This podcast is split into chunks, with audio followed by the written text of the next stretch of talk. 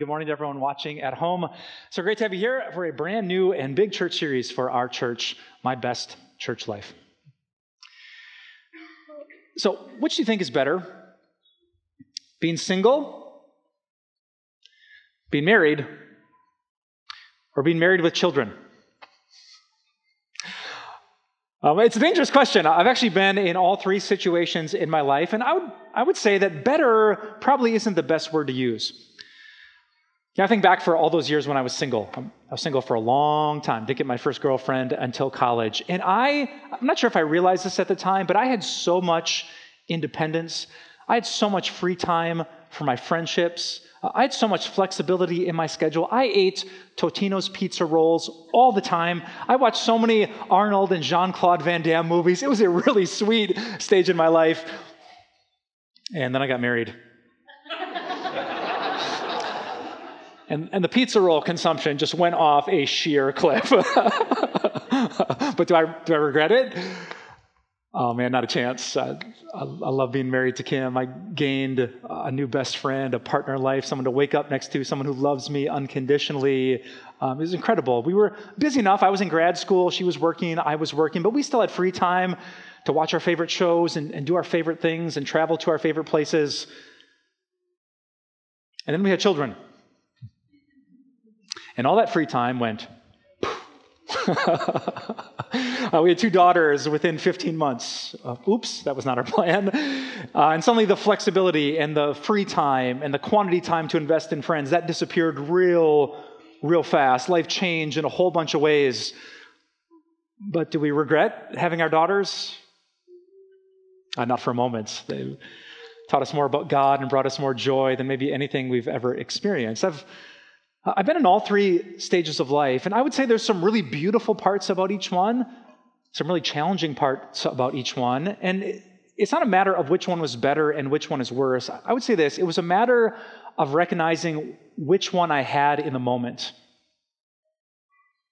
All right, you can be single and have an amazing life, your best life. But if all you're thinking about when you're single is what you don't have, the partner, the, the children, so on and so forth, you'll, you'll miss the blessing of that moment.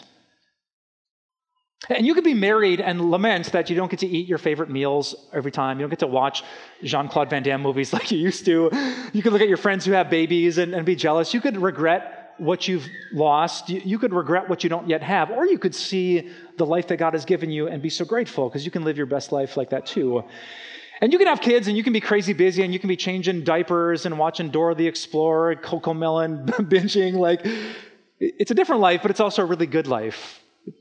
It's not that one is better or one is worse, just that you got to know which kind of life you got. Now, why am I telling you all this in church? Well, I want you to have your best church life.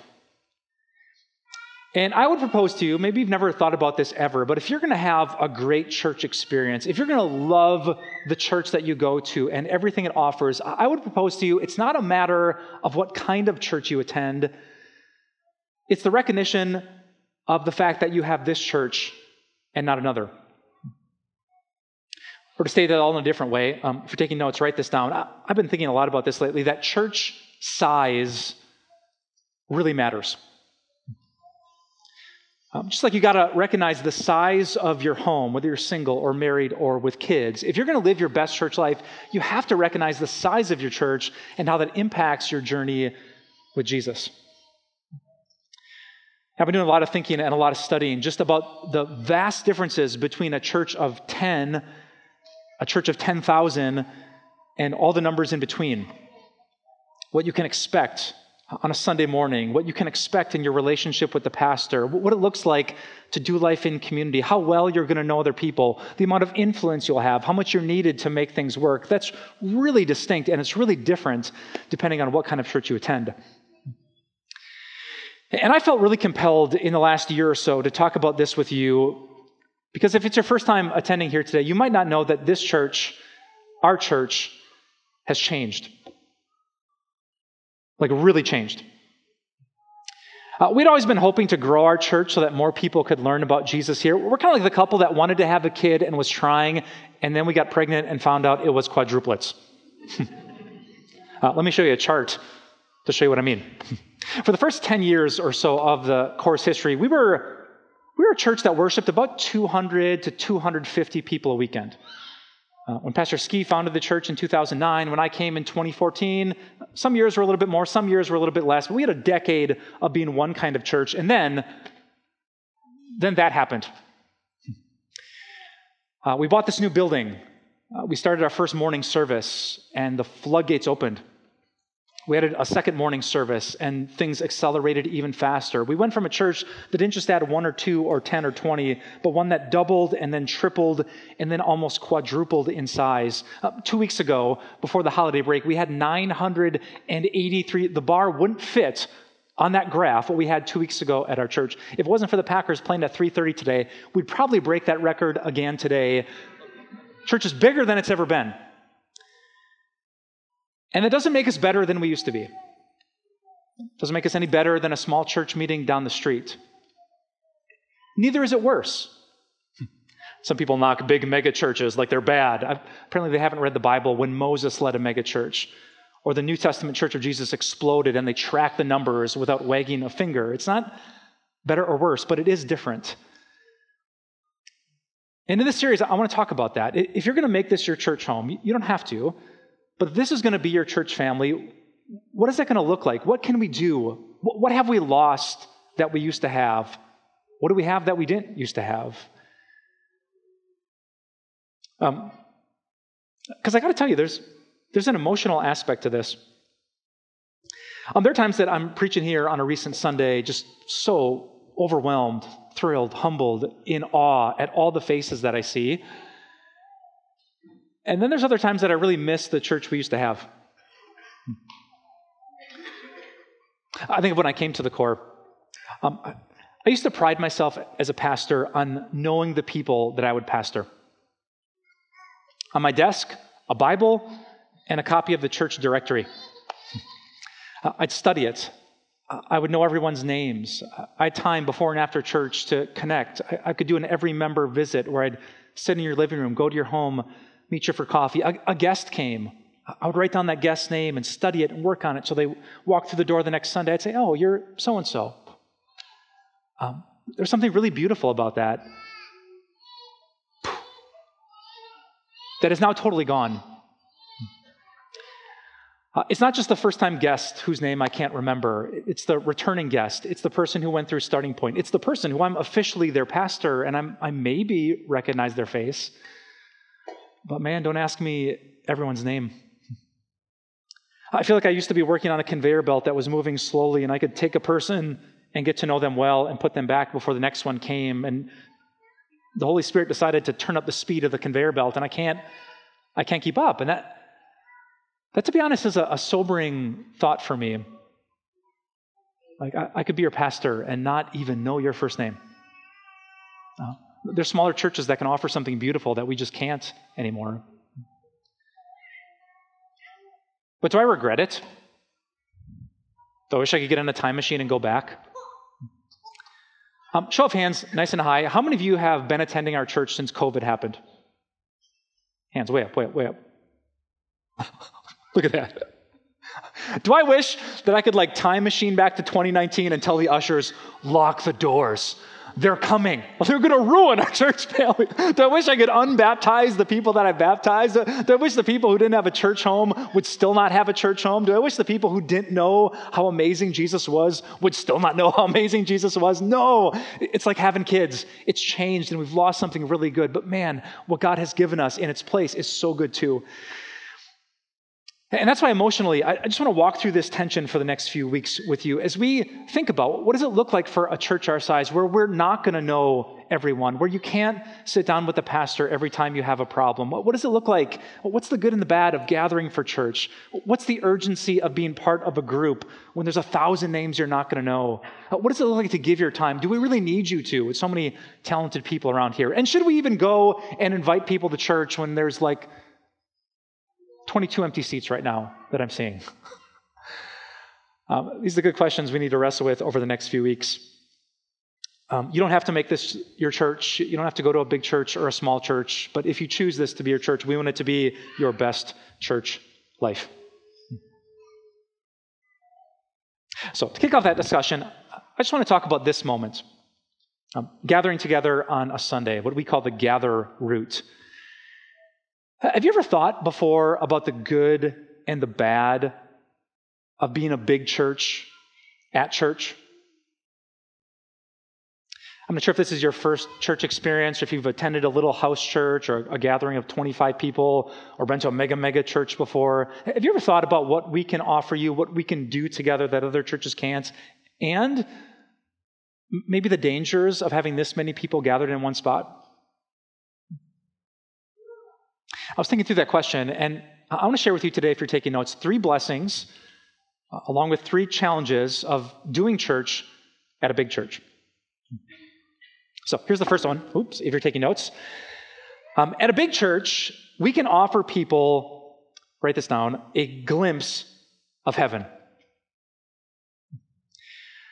Uh, when it's not one or two, and it's not 10 or 12, but there's hundreds, hundreds, sometimes thousands of diverse people uniting their voices to praise Jesus, that is a little glimpse of what heaven is like. Uh, let me show you. In the book of Revelation, chapter 7, Jesus' friend John gets this vision of heaven, and here's what he sees.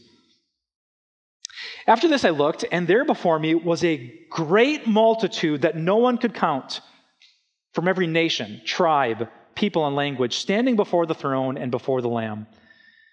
They were wearing white robes and were holding palm branches in their hands. Palm branch was a symbol of victory, a white robe, a symbol of their purity and forgiveness. They're standing there before the Lamb Jesus, who was sacrificed for their sins before God and his throne, the King of Kings. And what does John see? A great multitude that no one could count. a great multitude that John could not name by name. These people from all different places on the planet, speaking all different languages, yet they were there united around the throne of God, praising Jesus. And one of my favorite things about being part of a big church is when I look at you and look around, I, I think this is a glimpse of heaven. Older people, younger people, little kids running around, kids being held in their mother's arms, kids being walked in the lobby right now because they're a little bit wild on a Sunday morning. I see white people, I see black people, I see Latino people, I see Asian people, I see people who are new to church, people who've been around for a long time. We have homeless people who attend our church, millionaires who attend our church, and yet here we all sing the same songs and we pray the same prayers and we focus on the same cross. It's a little glimpse of what heaven is going to be like, where all these different people are gathered around the throne of Jesus to sing his praises. Um, you know, it's not always like this. When I was in grad school, I interned at this little church in western Wisconsin. Um, it was a tiny mission congregation. We would worship about the front row and a half of people on a Sunday 15, 20, maybe 30 if it was a big day. We rented the little uh, a public utility building, just a room where we set up chairs. We didn't have a lot of musicians or people. We were doing our best, but it was a small church. When the time of worship music started, there was a volunteer in the back who had a computer with these two little speakers, and she would click.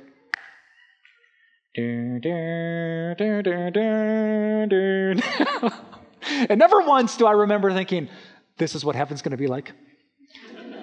An angel is going to flap his wing and hit the space bar, and we're all, we're all going to sing in little speakers. Like, we, we did our best. The, the church actually offered some beautiful things. I, I learned so much, but it was not that glimpse of glory. But is it just me? Are you ever here on a Sunday morning thinking, like, oh, uh, show of hands nice and high. How many of you love the music here at the core? Yeah, can I put up two hands? Uh, um, do you ever stop singing and just listen to the harmonies and, the beauty and the talent of our musicians? I do too. Uh, hands nice and high. Uh, any of you like the songs even better than the sermon? keep, keep, your hands up. I got to write down some names real quick. yeah, ma'am, and you are. no, I, I, feel that way too. I mean, there's just so much insane talent. It's, it's wild to me that so many people up here are just volunteers who serve. The median church in America right now worships about 80 people on a weekend. We have a worship team of volunteers of about 80 people. The artistry and the talent, the people who created these graphics and the videos, the art on the chalkboard outside. Like there were so many people, the lights and the sound and the music, the people behind the booth, that what we can offer to people is just a, a little closer to the energy and the passion and the beauty and the glory of heaven. And I don't want you to miss that. Um, we didn't have all of this before. Who knows? Next year we might not have all of it. But today we have it. And when these people use their gifts to serve and you're surrounded and there's barely any empty seats, all, all these people singing praises to Jesus, just lean into that moment. Be grateful that we can offer you what not every church can offer. We can give you a glimpse.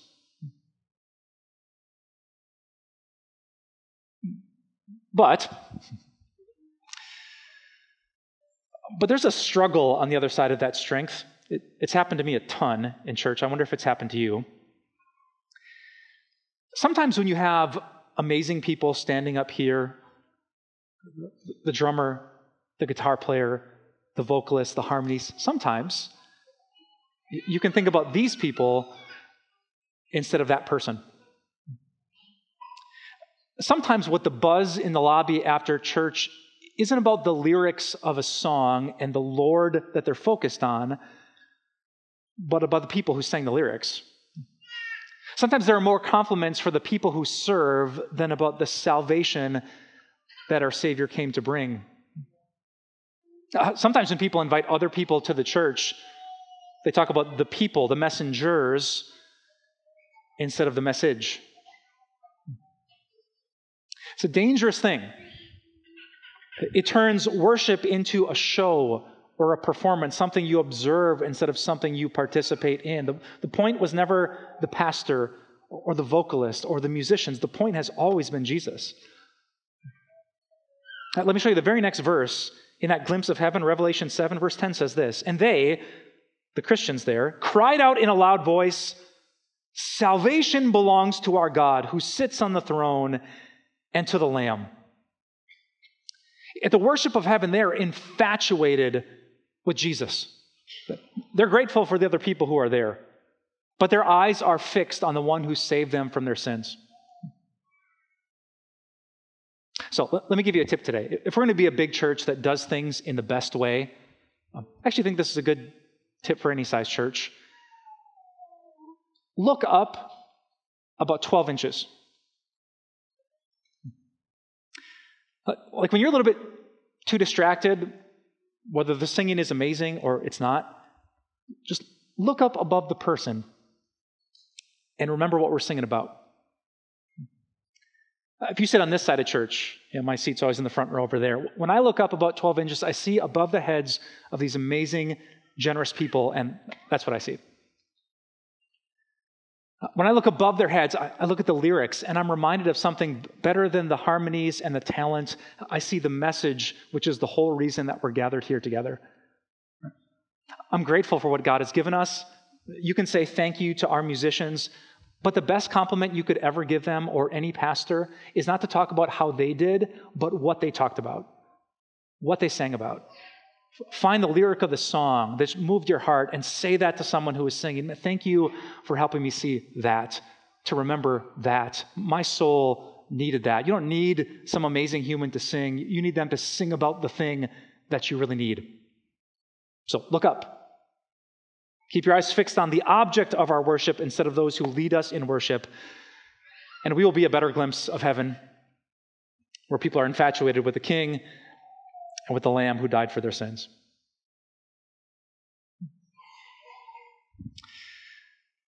Which brings us to point number two.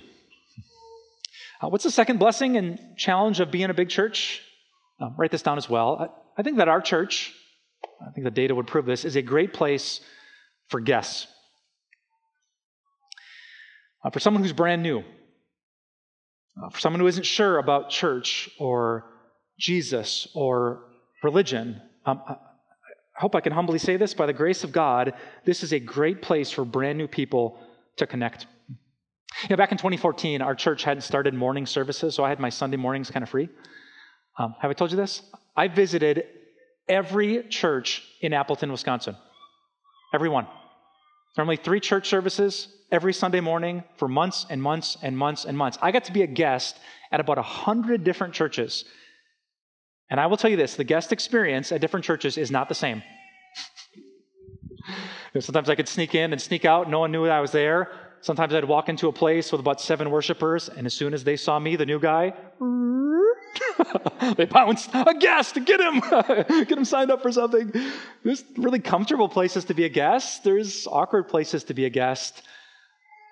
Um, maybe you guys can tell me if I'm wrong after church, but I, I think this is a great place to take a first step. Actually, crunch the numbers. Um, do you know that just at this campus, not including our North Campus, St. Peter, just at this campus, how many non members attend worship on a Sunday?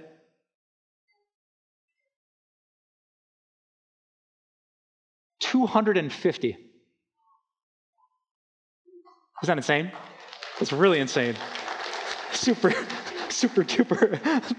it's crazy to me. The median church in America is 80 people. We triple the average church in guess. It's an amazing opportunity. It's a huge blessing, and it is a great responsibility. Um, um, as a bigger church, we're able to off guess a lot of things. Hey, grab a free book. It's on us. Check out the live stream when you're at home. We have podcasts and YouTube channels with quality messages and music that we can share with other people. We have a simple next step. We, we have a whole you first culture where we're trying to put guests first. You, you take my seat, you park in my spot. We want to serve you as best we can in Jesus' name. It's a great spot to be a guest. But, you ready for the challenge?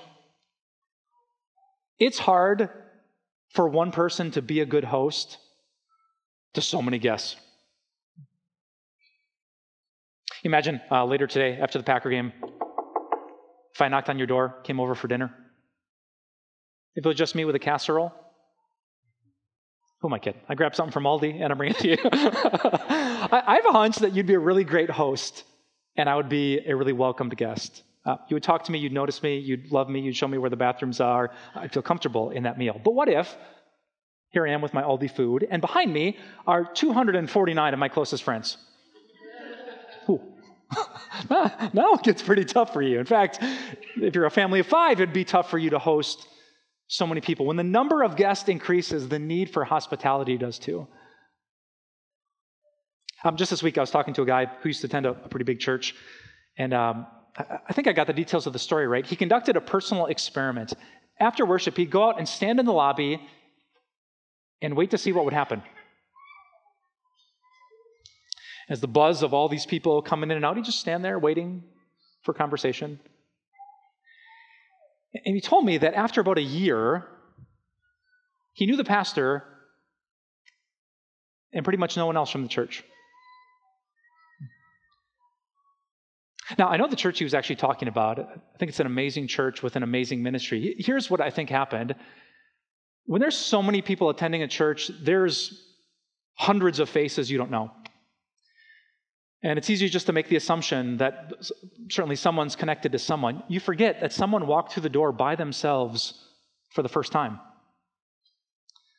That so many people know so many people, but a person can be standing like a face in the middle of a busy, busy crowd. It can be easy to forget that one of our great privileges and responsibilities as a church family is to work extra hard to put our guests first and make sure that they know they're welcomed, they're loved, and this is a place where they can belong. I think of the passage from Hebrews 13. This is what the Bible says uh, Keep on loving one another as brothers and sisters. And here's the big, the big deal do not forget to show hospitality to strangers. That, that's easy to forget.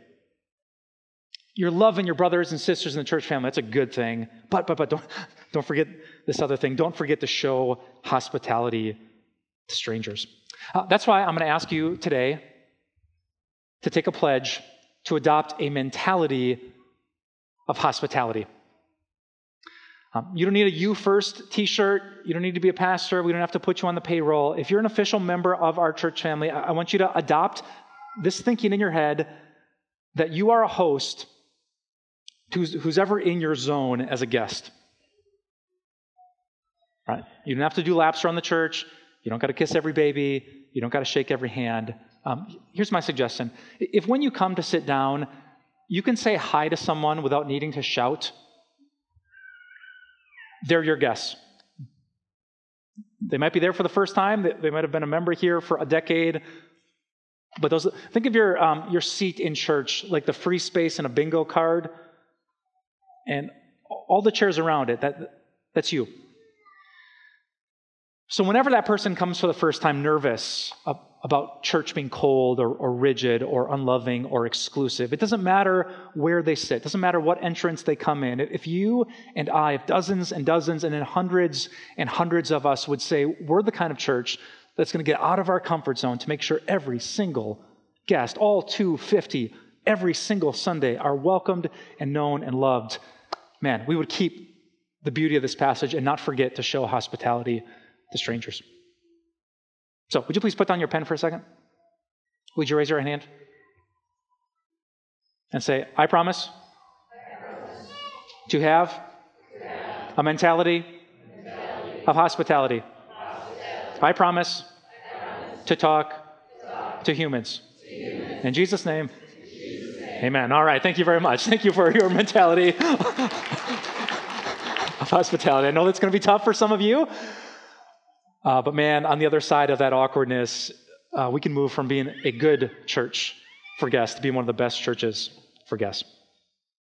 So when we do this well, we become a glimpse of heaven's glory. We become a great place for guests. Here's the last thing I want to share with you today. Uh, at a church like ours, a, a big church, there are so, so, so, so, so many stories of grace.